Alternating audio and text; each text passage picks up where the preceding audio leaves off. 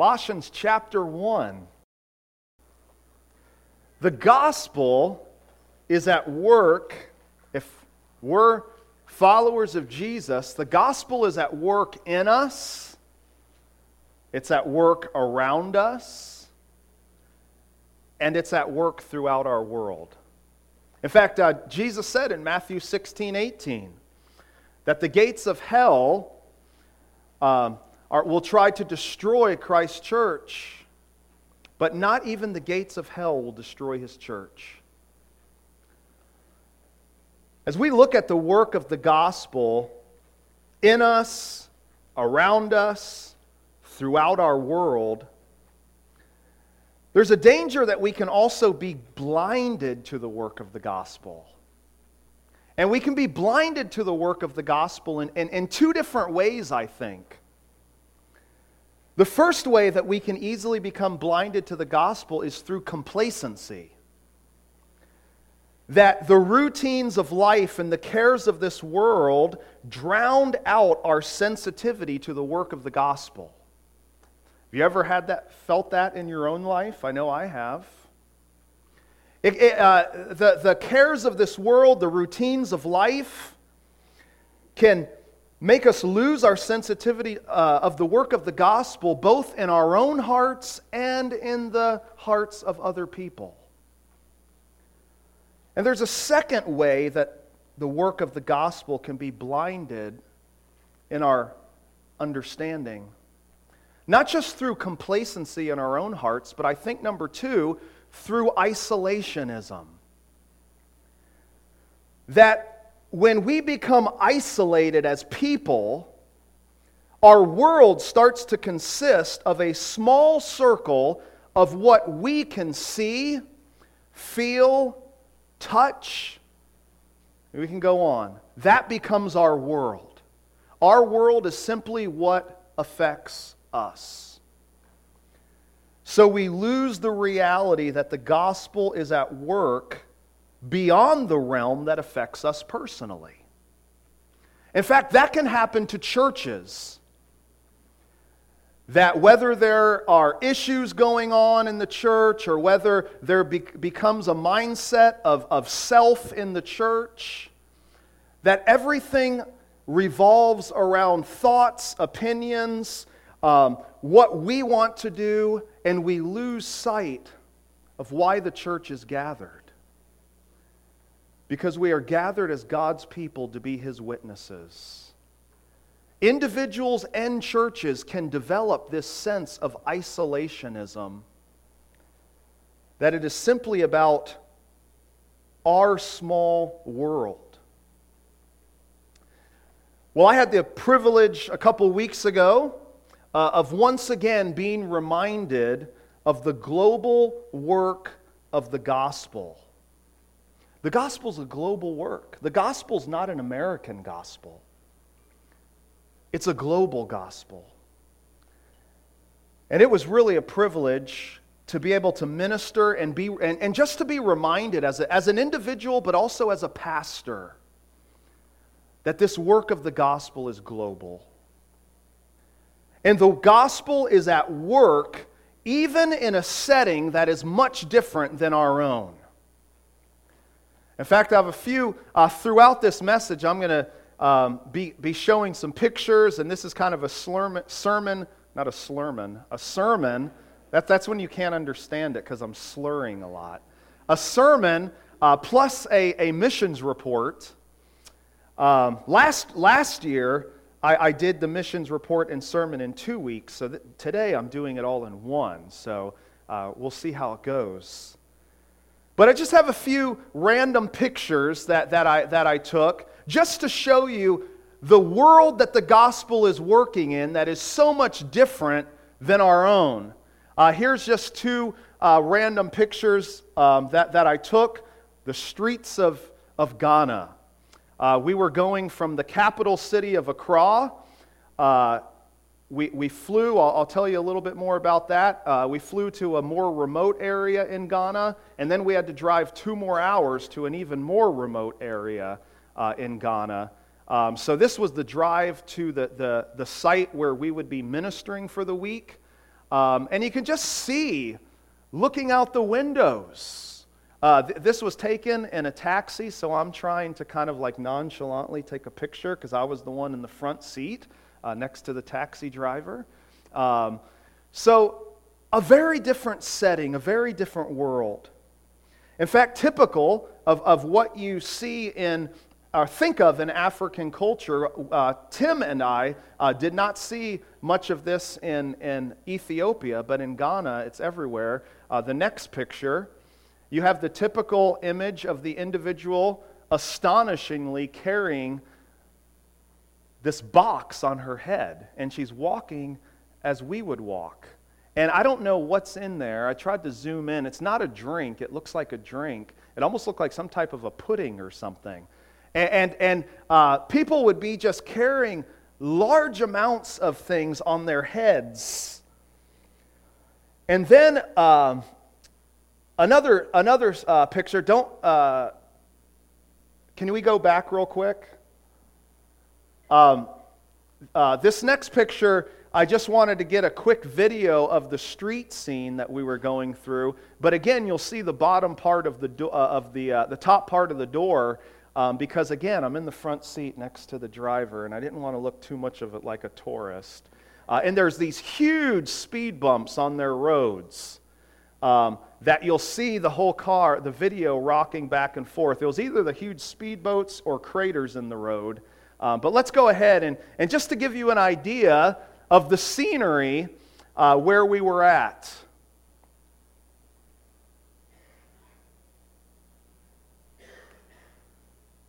So, different marketplaces. Uh, you'll see some random animals going by. There's one of the speed bumps. A village.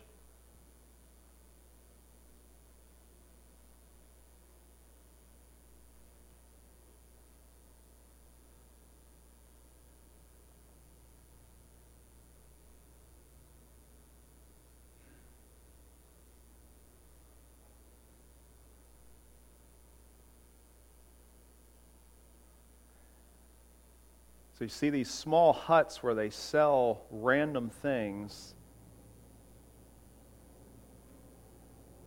And then you see all of the uh, palm trees, and uh, well, not right there. You see different palm trees there in the more tropical uh, area, climate. So that's just kind of a quick road scene view. Um, I was still kind of surprised being outside of our own culture, though not as much as last year, having been to uh, to Ethiopia. But this is a setting much different than our own. But it's the common gospel at work. Uh, there were very poor areas of, of Ghana um, and, and, where we ministered. Uh, but there were also very beautiful areas. I have a few pictures here just to show you uh, just the beauty of the Esiama area where there's uh, uh, the beach at the, uh, the Gulf of Ghana. Um, we actually, the place that we stayed um, was within walking distance to this beach. Um, so th- these are some different scenes that, that, that uh, I caught. The, the one on the far left is just a, a field just full of palm trees. Um, uh, that was taken uh, in our cab ride. Uh, the other two are, are taken at the beach uh, in the proximity of the place that we stayed. Uh, if we go to the next slide, this is my favorite picture, beach picture. That's, that was the view that we had. Uh, and you can just see kind of the, the mist and the, the humidity that is there. Uh, I'm used to humidity from Florida, but not quite like this. Uh, but that was just one of the most beautiful pictures um, that we uh, th- that I had of the just of the of the beach area. But as we continue, I, I am excited to present to you some highlights and details about uh, my ministry opportunity in Ghana. And the way we're going to do this, as I mentioned earlier, is we'll, I want to connect it to our scripture passage this morning. And the reason why I want to do this is so that we can see how God's Word plays itself out in real everyday life. Sometimes it's easy to open our Bible at church and, and, to go through a passage of Scripture, and yet it's disconnected from life. But I want us to see how God's Word and everyday life are intricately woven together. Because the gospel is indeed, it's near us. The work of the gospel is near us, it is around us, it is in us. But it's also at work in faraway places. So, this morning, what we're going to look at from Colossians 1, verses 1 to 8, are three aspects of the work of the gospel the near work of the gospel, the far work of the gospel, and then the simultaneous work of the gospel. That the gospel at one and the same time is working both near, both within, and far away. And I pray that today your heart would be encouraged to be reminded that how the gospel, which is the message of Jesus' life, death, and resurrection for sinners, I want us to be encouraged how this gospel impacts us. It impacts those around us, and it impacts those in places far away. I also want to, as a church, as we gather together this morning, I want you to see also that the opportunity that, yes, I went to Ghana, but this was an opportunity that our church was able to have in impacting 50 plus Ghanaian pastors and Ivory Coast refugees for the sake of Christ's kingdom. You had a part in this work as well through financial support, through prayers, as a church family, and sending me out um, you'll see the next picture here. Here is a group of the people that we, as a church body, were able to minister to that we, this week, or that uh, two weeks ago. Now, it's kind of like where's Waldo to find myself and the other teachers there. Um, but we are going to look at Colossians chapter 1, and this is the main theme of today's sermon and today's presentation. It's a simple one, and it's this We each have a part to play in the work of the gospel. If you are a believer and you're connected to this local church or another local church, there it is without exception that you have a part to play in the work of the gospel. Whether that's the near work of the gospel or that's the far away work of the gospel, we each have a part to play. Let's pray. Lord, I pray that you would take this time this morning, and Lord, would it be informative and, and interesting as to uh, what happened and the behind the scenes, behind the. Um, the, the teaching week in Ghana. But Lord, more importantly, would this be life impacting? That we would see, not through pictures, but through your word, that we each have a part to play in the work of the gospel. It's a stewardship that you've given each and every one of us. And Lord, would we take it seriously? And will we also go joyfully? Lord, because this message is unlike any other message. It is the message of hope and peace and joy. And we pray this in Jesus' name. Amen. I want us to first look at the near work of the gospel. That the gospel is at work in our very midst and in our very hearts. This near work of the gospel is sourced in God Himself. He is the source of this gospel message. And in verses 1 and 2, uh, look at what it says. Paul says, Paul, an apostle of Christ Jesus by the will of God, and Timothy, our brother, to the saints and faithful brothers in Christ at Colossae so, as Paul opens up this, this letter to the Colossian church, he starts with the source of all things, God Himself. It is by God's will that Paul is an apostle.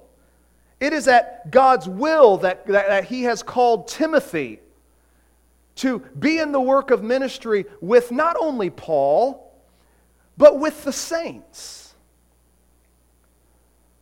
And it is in the context of community that God has done this work to the saints and faithful brothers in Christ at Colossae. This is a very present work of the gospel. In fact, it is the work of the gospel that has brought us together this morning. It is not somehow that we are gathered together because we all have some common interest or some common hobby. It's the work of the gospel. It is the work of God in our hearts that has drawn us to Himself and that we are now gathered together as His worshipers, as a church family. This near work of the gospel that we can see both within us and around us, it is grounded in grace and peace. Look at the end of verse 2. How does Paul greet the Colossian brothers and sisters? Grace to you and peace from God our Father. What a glorious message of hope. Because of God's work through his son Jesus, if you are a believer in Christ today, you are a follower of Jesus, your life, whether you feel it or not, is grounded in grace and peace. I didn't say that your feelings are grounded in grace and peace because our feelings fluctuate every day. But your anchor in life is grounded, because it's grounded in Christ, it is grounded in grace and peace.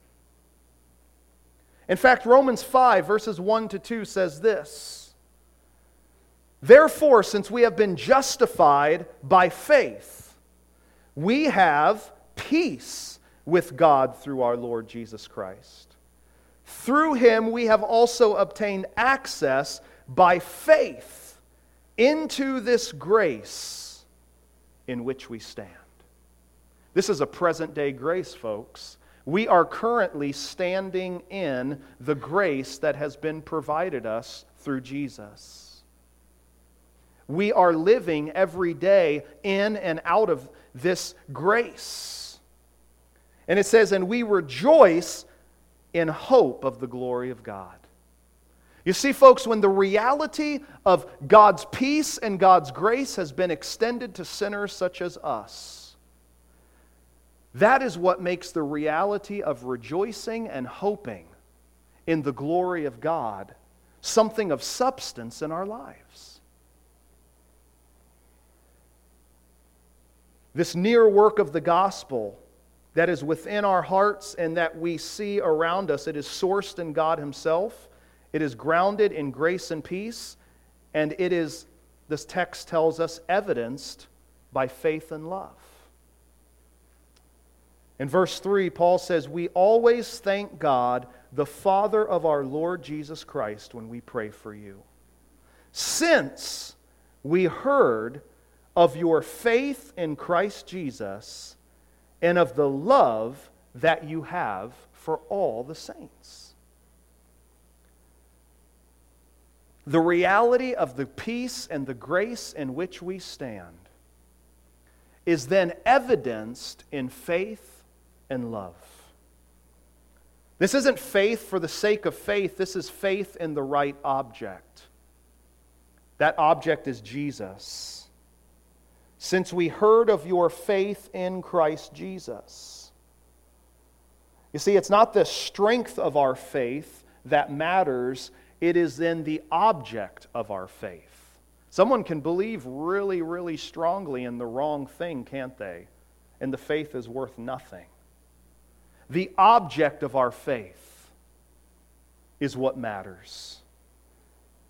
And as God is doing a work in our hearts, that then also produces a love for all the saints, a love for one another. And Paul is saying, Colossian church, I don't even personally know you yet, but this is what I am seeing. And then we keep reading in verse 5, it says, because of the hope. So he's heard of their faith in Christ Jesus and of the love that they have for all the saints. Why? is this faith and love being so manifested? Verse 5 Because of the hope laid up for you in heaven.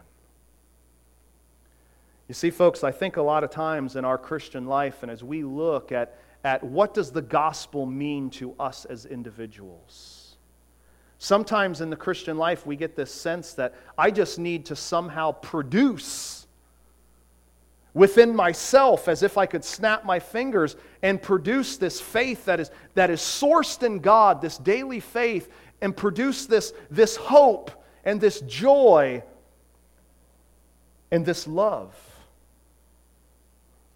But Paul here says no, the reason why you're manifesting these fruits is because not of yourself, but because you realize the hope that is laid up for you in heaven you realize what Jesus has done for you and what is in store for you as a follower of Him.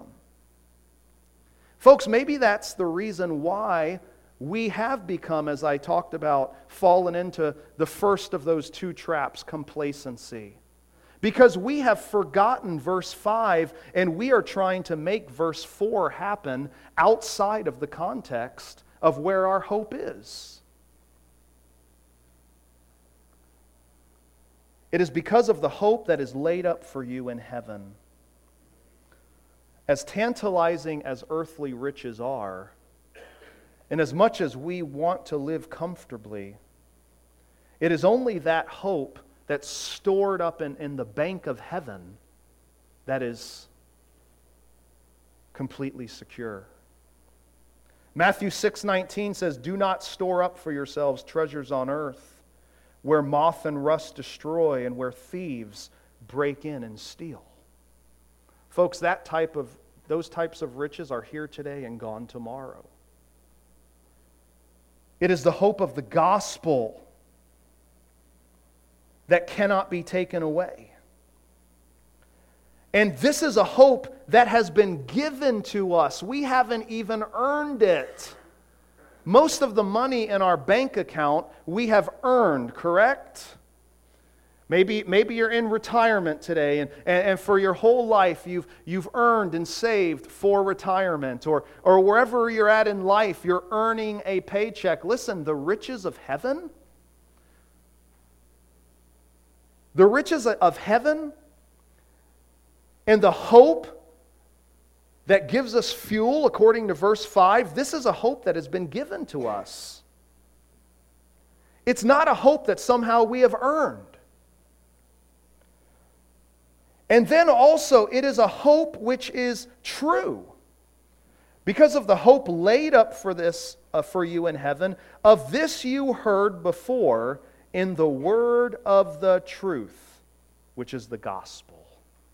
This isn't too good to be true, folks.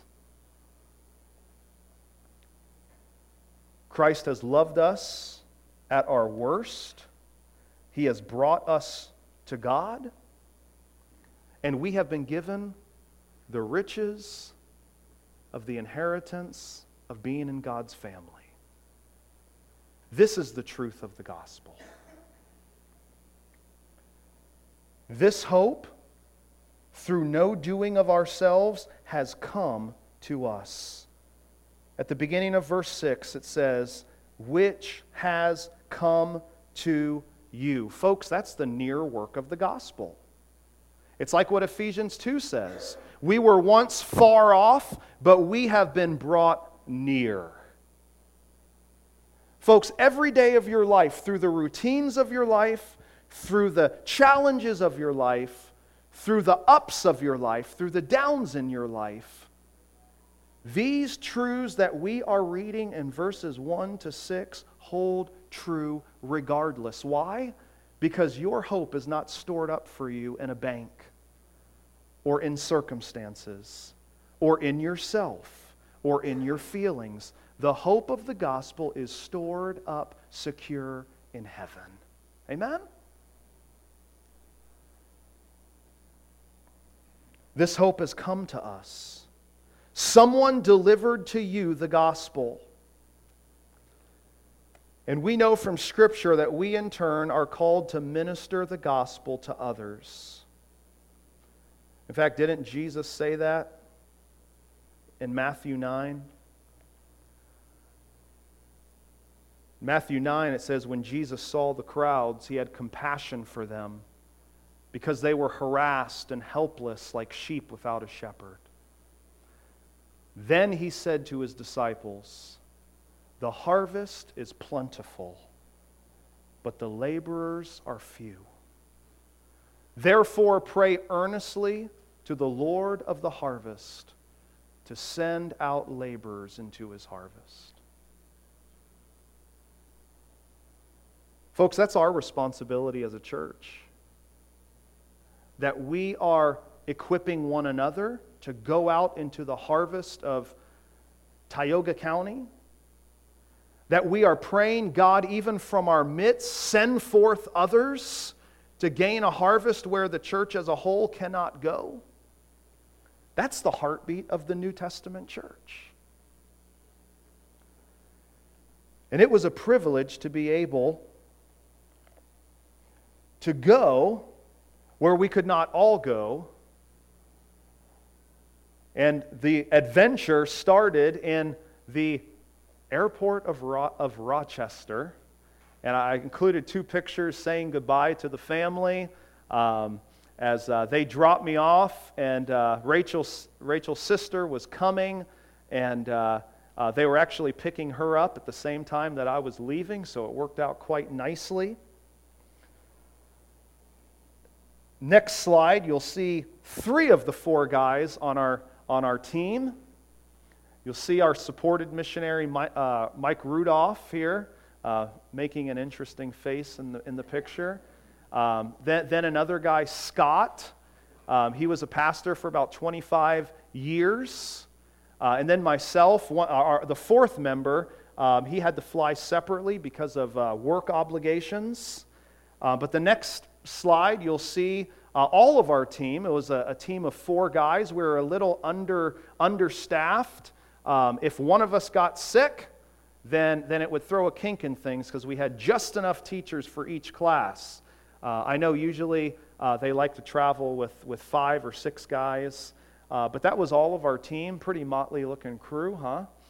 Um, that was taken right outside of Scott's classroom, the guy that was, uh, that was right next to me. And we had the privilege of ministering, of answering the call in this instance of going out into the harvest to strengthen and equip pastors and church leaders who have a wonderful zeal for the Lord, but may be lacking in their Bible understanding to match that zeal. So I want to transition at this point from looking at this near work of the gospel that we see in verses 1 to, to the beginning of verse 6, transitioning to look at the work of the gospel in places far away from us. Because even Paul, as he's writing to Colossae, was far away from them. There is a far work of the gospel that we cannot see.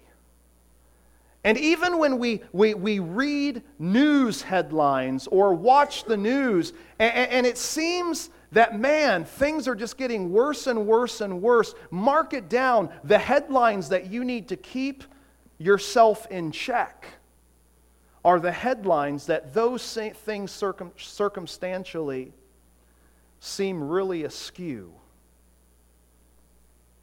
The work of the gospel is no less effective today than it was in the first century.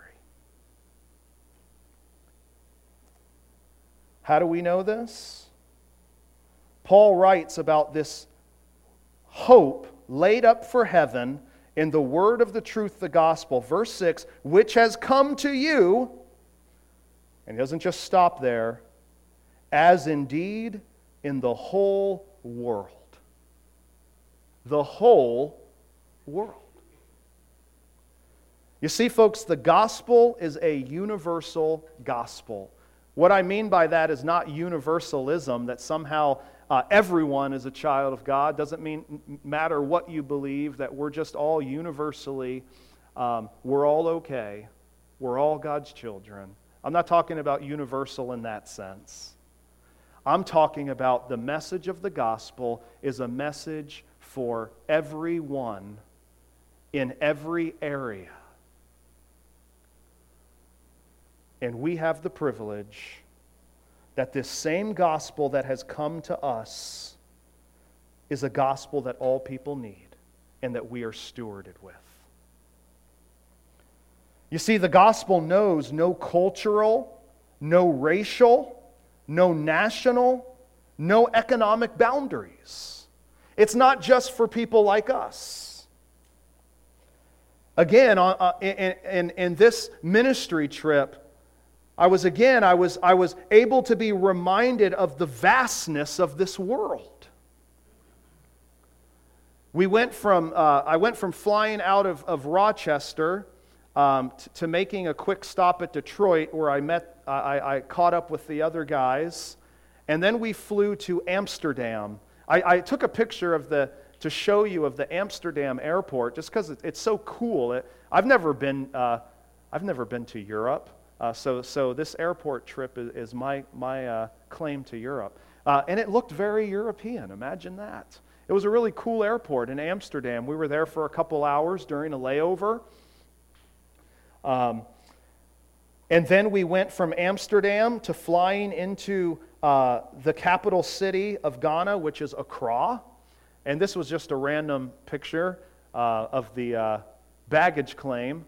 Uh, for myself personally, I was so overjoyed that my luggage did not get lost. I took a picture of my suitcase as I saw it, um, just praising the Lord um, with that many stops uh, before we got to Accra. Um, but, but that's just a, a, a, picture, everyone waiting for their luggage in the capital city of Ghana. To then, we stayed overnight in the capital city, which, which um, uh, all of the wealth of Ghana is, is in Accra. I mean, Accra is a, is a pretty decent city. When you get out of Accra, you, uh, you see the, uh, the, the, vast poverty. Uh, we stayed overnight in the, in the capital city, um, and then in the morning we had to take uh, what I was most fearful of a domestic flight uh, to, a, to a different part of, uh, of Ghana, um, a town called um, Takoradi. Um, so this was the plane that we flew on. The, the, the flight company was called Africa World. Um, and uh, I took a picture, if you want to go to the next slide, an, an aerial picture of uh, leaving Accra. Uh, so the landscape looks a little bit different than what we're used to, um, but that is actually like nice. Um, as, you, as you leave uh, the capital city, um, the, the big buildings and there's some big houses and things like that, that, that is no more. Um, so we flew to uh, Takoradi. And the next slide is uh, a picture again of a.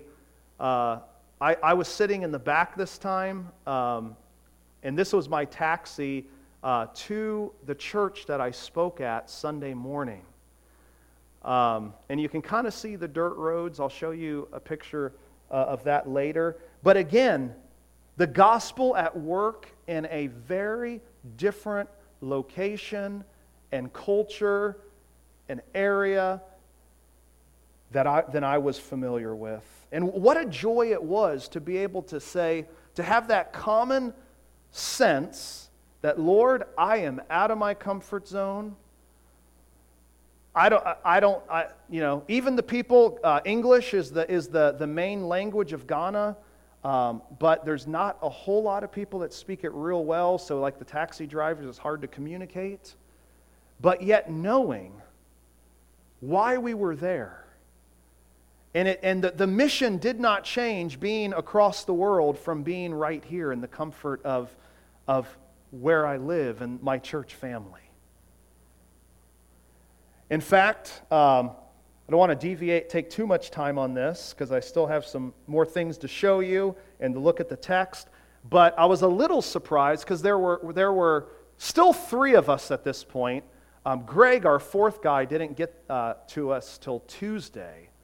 So all three of us were going to preach at local churches, and all three of us were going to different locations. And I was kind of freaked out by that. I was like, so my cell phone doesn't work unless I have Wi Fi, and there's no Wi Fi, um, you know, go, going through here. And I have no idea where I'm going. And I don't think the taxi driver does either. and, and Mike gave me uh, hey, uh, Maxwell, who I'll show you a picture of him, the, the, the national coordinator for us, uh, Maxwell gave me this is the number of the pastor that is at the church. If there's a problem finding the location, give this to, the, to your taxi driver and he can call. I'm like, that is not a lot of security. And, and, the paper said 20 minute drive. And so um, we started going and, and I'll, I'll, show you in a bit some of the pictures of the roads um, that were awful, the dirt roads, and, and, many of them because of the flooding that had just been there. Um, we just kept going and going and going. We were passing village after village after village.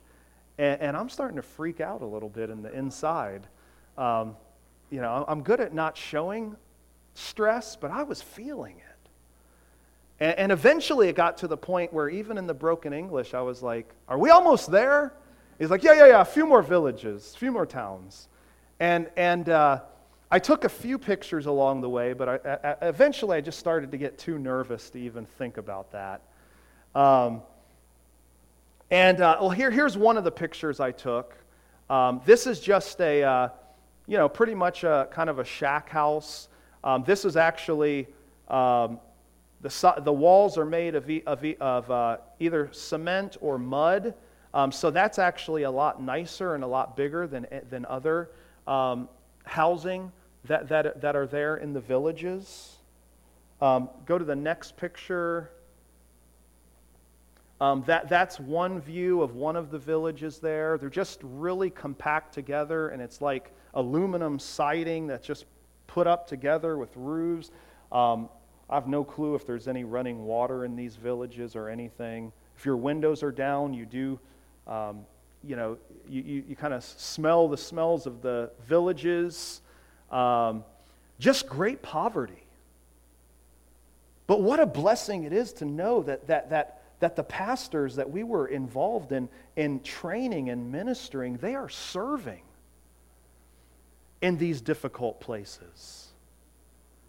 Well, we kept going, and, uh, and, and, the roads were so bad that, that we, um, we can go to the next picture. Here's one. I, uh, I did not take this picture, I think Mike did. Um, so here's just a road filled with mud and, and, and a huge puddle uh, because, fill, that filled the craters of the road. And there's these the little Toyotas um, are, are the taxis, these, these, uh, these little cars. And I thought on top of We're Lost, and my mind's going through um, all of the kidnap movies when people are in faraway countries, and, and Liam N- Neeson needs to rescue them. But I don't know Liam Neeson. But I was thinking, this could be me. Um, I was thinking, on top of this, we're going to get stuck. Uh, but it did not get stuck. And we kept going until there was such a bad part of the road that there was an excavator digging dirt, and then the other side of the road was, was just like clumps of mud. And the taxi driver got out and was looking around, and, and, uh, and everybody there that's able to, to drive vehicles, families use dirt bikes for obvious reasons. And uh, the guy, the taxi driver came back and, and in broken English told me, you are going to, to need to get on one of those to keep going. I think it's only the next village, and I'll wait for you here. and uh, I'm thinking, uh, okay, before we do that, Um, here's the pastor's number, and uh, let's see if at least someone from the church has one of these dirt bikes. And I'm not hype, hopping on a stranger's. And uh, if we can't do it, then we're just going to go back. How about we do that? Um, so, anyway, um, he had gone too far. He didn't know where we were going.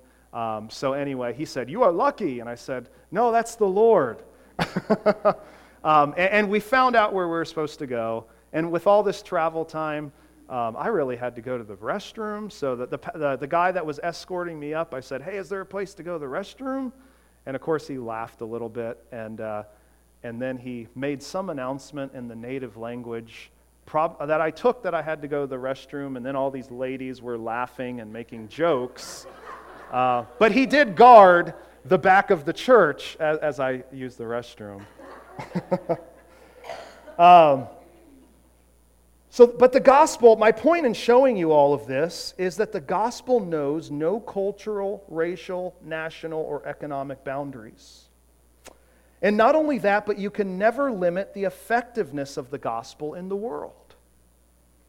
In fact, Jesus said in Matthew 24 that this gospel of the kingdom will be proclaimed throughout the world as a testimony to all nations, and then the end will come. The gospel is at work, even in places that make us nervous or seem so far out of reach. That is why we are to be praying for laborers to be sent into the harvest. But also, the gospel, we can be assured, according to our text, it is working beyond what we can see. Verse 6 says that this gospel which has come to us, to you, is indeed has come to the whole world. And not only has it come to the whole world, it is bearing fruit and increasing. So the gospel is not just at work, but it is growing and fruit is coming as people respond to that gospel message. That is the hope and the assurance that we have that until Matthew 24 14, the end comes, Jesus returns, the gospel is actively at work. Doesn't matter how dark the world is, doesn't matter how complex it gets. The two descriptions of the gospel that we see is the gospel bears fruit. In other words, it's changing lives and it's increasing. That means it's spreading, it's growing. And I was able to firsthand see this in Ghana. Um, I spoke at a very small church uh, in Ethiopia when Tim and I um, went uh, to one of the local churches in Ethiopia. It was a huge church. Um, this was a, uh, the, the, the, total opposite, a very small church. You'll see a picture um, of the church there. That's how small it was. And sadly, so many of the churches in Ghana um, are, are, are mostly women and children. The, the men, there's, there's not the, the response, there's not the interest in, in uh, the church, there's not the response to the gospel. And we can be praying for this church. Uh, they're called Seed of Grace Church. Um, there's another picture from a different angle um, that I took. Uh, you see the, the three guys on the left, the three men, and, and, I think maybe even the only men. They are the elders of the church. Um, you have the, the one guy that's, that's next to me on the one side and the two other guys. Um, they, were, they were at the, at the uh, training Another picture as they were worshiping the Lord, we talk about the hope, the joy of the gospel. Uh, I couldn't help but take this picture of these cute kiddos that were, that were dancing around worshiping. Um, there were no instruments. Uh, some of the songs they simply did a cappella. Uh, other songs um, they did a cappella but included um, a, a, drum that they had. Um, we will need audio on this next video. I took like a, a quick 30 second clip um, of, of the church during one of, the, one of their, their uh, songs just to kind of give you a feel of the worship in the, in the villages here. Um,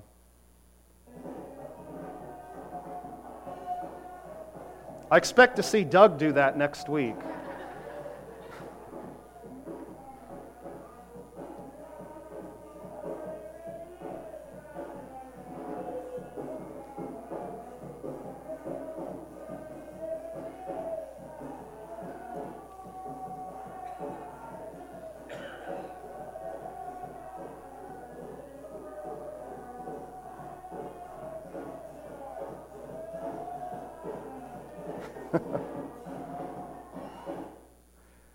so, very different, right? But man, the same gospel at work, the same gospel that they are clinging to. And then I had, I had the privilege of, of preaching. Now, um, they did have a translator um, for, uh, for the church service. Their sermon is done in their, their local village uh, tongue, uh, though many of them do speak English. Um, um, so, Mel, a guy by the name of Shadrach, I've never known anyone by the name of Shadrach. He, was, he translated for me. And what a privilege it was to be able to preach to this church family. To see the gospel bearing fruit and increasing. Now, what happens wherever the gospel bears fruit and increases? Who else is at work? It's Satan, right? And that's why Jesus says that the gates of hell shall not prevail, but the gates of hell will try, right? One of the very first things that I was shocked with in, in, in, in, in, in uh, our, two ri- our two hour ride from, uh, from Takoradi, the, the little local airport we flew into, to where we were going to be for the week, Esiama, was how religious the area was. I mean, Christian signs and, and, and things everywhere. But unfortunately, it was the prosperity gospel. The prosperity gospel is very prevalent in Africa. Uh, the prosperity gospel is prevalent here in the United States. But everywhere you look, there would be signs, and, and I'm sorry you can't see it really well there. Um, the one is Kingdom Impact, talking about some uh, apostles or prophets. Uh, then the next sign says prophetic dominion, these, uh, um, these gatherings that would be had where you know that, the, that the, the, the, the gospel is not being proclaimed. And this was literally, I mean, everywhere. Ghana is not a non religious culture by any means. But Satan is trying to distort the pure message of the gospel. And this is why it was so important and so special that we had the opportunity to be able to train these men of God who wanted to declare the true Word of God. And this leads us not only to see that the gospel is active near, within us, in our midst, and the gospel is also active far away in places that maybe we'll never even see or go. But I also want us to look at the simultaneous work of the gospel, that the gospel at one and the same time is at work, whether that is near or far. Because at the end of verse 6, what does it say? The gospel, it's going to the whole world, it's bearing fruit, it's increasing, as it also does among you.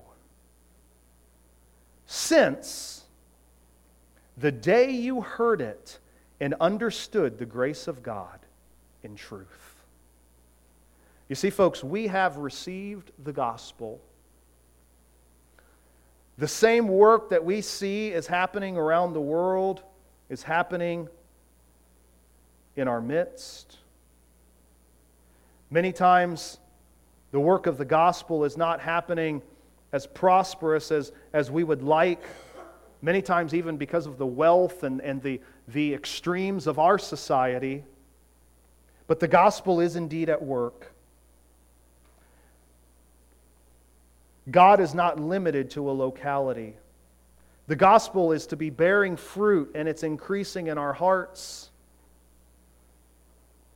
And as we cling, as verse 6 says, we cling to the gospel, un, uh, see, hearing it and understanding the grace of God in truth. As we cling to God's grace, as we cling to the message of the gospel, in its truth, we, we are on guard against Satan deceiving ourselves with untruth. We find ourselves as stewards of this gospel, and we are called to then pass on the gospel to others. We see an instance of this in verse 7. Epaphras is mentioned. Epaphras was one of their own. He was, he was from the church in Colossae.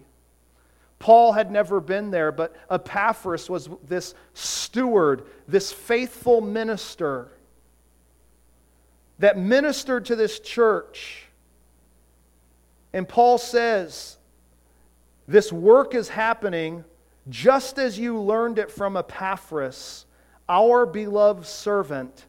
He is a faithful minister of Christ on your behalf.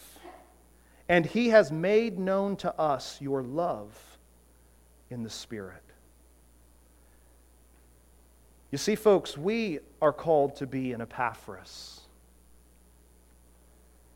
that as we cling to the grace and the truth of God, that we are passing it on.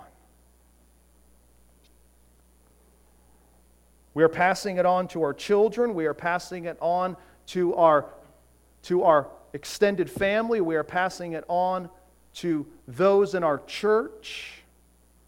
We are passing it on to those we are around. How is God calling you to pass on the gospel? So we look at some of the details of the week. The next picture is just uh, uh, when we first arrived at the teaching site. Um, th- this was my classroom um, where, where I taught. And uh, uh, you see Mike and Scott, they were up there. We just got there. We kind of took a layout of the land, so to speak. Um, this is where I would have opportunity to pass on the truths of the gospel. Another picture, Mike had uh, sat through a class once our fourth teacher finally came, and uh, there's a picture of my class and of me teaching. Now, when you look at this, this picture, please don't think college or seminary. In fact, given the right format and the right context, it would be great to go through this material with you all. We're talking about stuff that every Christian should know and, how to interpret God's Word, how to interpret different, different genres of Scripture, to, to be good students of God's Word. Might not be fitting for a 45 minute core class, but something outside of that, um, that's tucked away in the back of my mind. So don't think that this is way up here stuff because, because there's pastors involved. No, this is the type of stuff that instruction that we have access to every day. And then one of the highlights of the week was when we would do group assignments, just watching the guys. I would get a break for five or 10 minutes, and the guys would split up into groups and just hear them kind of talking, hear the, the rumble of conversation in the room, see them thinking, and just digging into God's Word, working together on, on the group assignment that we were doing. It was just such a joy to be able to minister God's Word to these brothers. And also to be able to, uh, the next picture had the opportunity to speak every morning. We would start the day in chapel. Um, this is just one uh, uh, picture. When it was my morning to speak in chapel, we had the whole, uh, all of the the pastors and church leaders gathered. Uh, we did have a translator for chapel, uh, the lady that you see to your, to your right.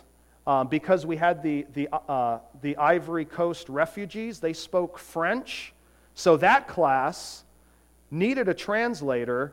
Um, what was unique to, to Ghana was that we all spoke, we taught in English because everyone there could speak English well enough. uh, but we did have a translator here. What a joy it was to pass on the gospel, the truths of the gospel. And as we read in verse 8, we not only pass on the gospel, but we are called to display the fruit of the gospel. It says, speaking of Epaphras, he has made known to us your love in the Spirit.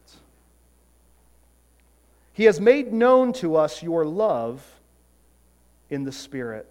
This harkens back to what we read in verses 4 and 5, where Paul says, Man, we haven't even been with you, but we've heard your testimony of your great faith and of the love you have for all the saints.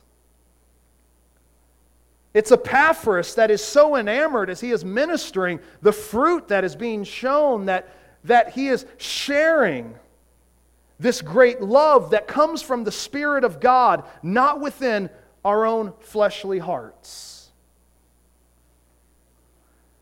You see, folks, we are called to show the fruit of the gospel. And there's, there's a tension there because we cannot show the fruit of the gospel by, by just trying harder, though we all are called to labor, right?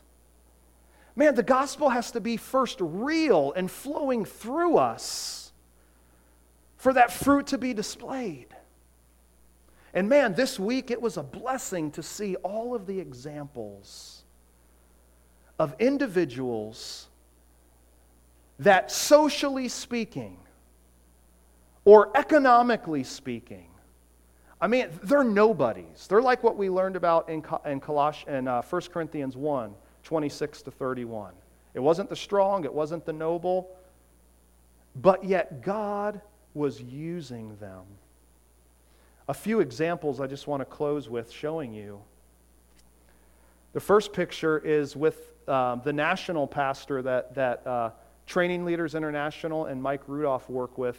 Uh, his name is Maxwell. Maxwell, if you were to meet him, he is the quietest guy. In fact, we, we had a meal with Maxwell, and Mike told us, he said, Yeah, Maxwell, he's got, he's, he's got a really kind of shy personality.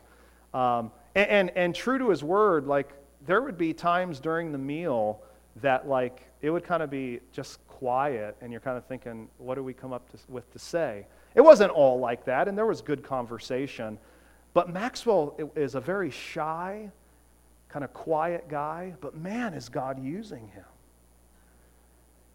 In fact, he has started this foundation called the, the Hope, the, uh, um, the, uh, the Hope Center. You see the building there where he is doing He's a believer wanting to offer people the gospel, but is also opening the doors to do all sorts of humanitarian work as a light and a way for the gospel to be displayed and opportunities to be had for sharing the faith. Um, this is the actual, in these buildings is where our classrooms were. One of the, one of the areas that, that Maxwell um, is, is, being used and, and what he has started and he oversees is a school for children. And the next slide is a few girls that I met during the break uh, on, on uh, your left. Uh, cute little girls that I talked to. The next group, I don't know how, what percentage or how big the school is. Uh, Mike took that picture right before we were leaving Friday um, of many of the students and a few of the teachers there. But man, God is mightily using Maxwell to make an impact for the gospel. Somebody who you would see and you wouldn't think anything about. There was another individual, uh, these are individuals that were in my class. The first is such a godly older man. His name is Abi. We have the, the next picture. And I'm not sure how old Abi is. uh, he told me, I think, at one point, and he was just sharing with me some of his story. He, he, he, he's a, technically a retired pastor, um, though he is still at work in, in, the local church. I'm not sure all the capacities he's fulfilling. Um, But Abi was telling me his story. And again, a quiet man, such wisdom when he would make comments in our class. His wife just passed away in February, and, and that really hit him hard. But here he is, still a faithful servant of the Lord. And he's investing in these younger guys, trying to be a Paul to them. That's what we're called to do, folks. Who can we minister specifically and proactively? Develop relationships and minister to do what 1 Timothy 2 2 talks about passing on the faith. The next picture is uh, a fella, young fella by the name of John. In fact, he's one of the ones that Abi is, is, is uh, mentoring. And he was just a really neat guy to get to know. Just, again, very shy, very quiet. But man, he would ask the best questions. And you could see his heart for the Lord, and he had a, a tender spirit about him. In fact, even since I've been back, he's written to me ask, asking me a few questions. And then there is another fella that stands out to me. His name is Joseph. Don't you like his uh, cap and his shirt? And Joseph was just a really neat individual. He was just his heart for God's word, some of the, the comments that he would make in class. And all of these guys, there's a lot to learn. And, and a lot of ways, especially as a pastor, to be grounded in God's word. But their love for God's word and their attentiveness to God's word is what stands out. Similarly, another fellow by the name of Martin, uh, just at, at, at, the end of the week, um, they gave a, a, project. They were to take five minutes to talk about a passage. Um, and how, to, how, how should you see the passage in its context? And how does it fit in with the Bible? And how is it relevant to us today and to their churches? And just, just a great teacher, preacher in God's Word. Now, he did try to take all my dry erase markers, but, but just a great guy. And then there's another fella. This, this individual was not in my class. His name is Emmanuel. Basically, if you forgot somebody's name in, in, in this group, you either think Emmanuel or Anthony. Um, there were so many, you'd at least be about 35% chance that you were right. But he's a little guy. I'm only 5'11. I'm not a giant, uh, as you would think in all these pictures. Um, but Emmanuel, he had the joy of the Lord all over his countenance. And listen, you talk about a guy that has no reason to have the joy of the Lord. Uh, his house is one of the houses that was greatly damaged in all the flooding. And, and, and I'm hoping as, uh, as we send out the money, uh, Lord willing, this week to help with flooding victims, his name was one of the ones that came up. I didn't even know he was affected by the flooding till, till way after I met him. His goal wasn't to just create a sob story, he had the joy of the Lord. I mean, he, he would even tell us, yeah, uh, right after class, which our class, uh, there was a four hour time difference between here and Ghana, only four hours. Uh, but we would be there from about 8 o'clock or 8.30 to 4 o'clock. Um, he, he would take his dirt bike. He would be like, yeah, yeah, yeah, I, I go home and I take a quick nap uh, because I need to go to, um, I need to go to work from 1 o'clock to 6 o'clock. I work with, with uh, rubber trees. They're, they're, they're everywhere in Ghana. He says, so I cut down the rubber trees and we get the liquid out of the rubber trees um, and then we, we ship it out. That, that's a big thing in Ghana. So he was telling us how he does that from 1 to 6, and then he'll come here at, at 8. But despite having his house destroyed, uh, he works difficult hours. He pastors, Mike Rudolph had the opportunity to preach at his church, preaches in a, in a very small church, similar to the one I showed you. The joy of the Lord was unmistakable. Man, what a rebuke to me. And then the last individual I'll, show you is uh, a fellow by the name Abdul. Uh, another, another guy that I tower over there. Um, Abdul actually didn't come to class until like Thursday afternoon. And, and the whole thing's done. We have a half day Friday. And, uh, and he quickly signed up for his assignment. And I was like, well, he wasn't even here. Um, but in talking to Abdul, I said, I said uh, and Mike had kind of already told me some of his story. Uh, but I mentioned to Abdul, yeah, where were you this week? Uh, I noticed you just came th- uh, Thursday. He said, yeah, yeah, my, my mother was sick. And, and I couldn't go, uh, you know, I had to go to, to my mother. And, and as we continued talking, uh, he, he shared with me how he was saved out of a Muslim family. And, and as he came to Christ, when he made that known, he, uh, his, he was disowned by his, by his family. So, as time has gone on since he's been disowned, they've kind of warmed up to him a little bit to the, to the point where, kind of like, don't call us, we'll call you. Um, if, if they want him to come, they will reach out to him, but otherwise, he, he, he is to have no dealings with his family. So, this was a big deal that he got a call that his mother was sick, so he had to go. So, this is a young guy, and again, is coming here to, to, to, to be more grounded in God's word. He's been disowned from his family, doesn't have a Christian heritage. And this guy is going from place to place, village to village, sharing the gospel, and all of these churches are, are, getting, are, are starting to get planted. And, and he's going around as an ambassador for the gospel. Folks, this is Christianity. The Christianity we know in the United States, it's not the norm. In fact, it's not even to be desired. Those who sacrifice most, those who are the most humbled to realize who they are in and of themselves apart from Christ, those are the people God desires to use. And that doesn't mean that we have to somehow sell our homes and somehow be in poverty to be used by God. But what does Jesus say? Blessed are the poor in spirit for they shall see God.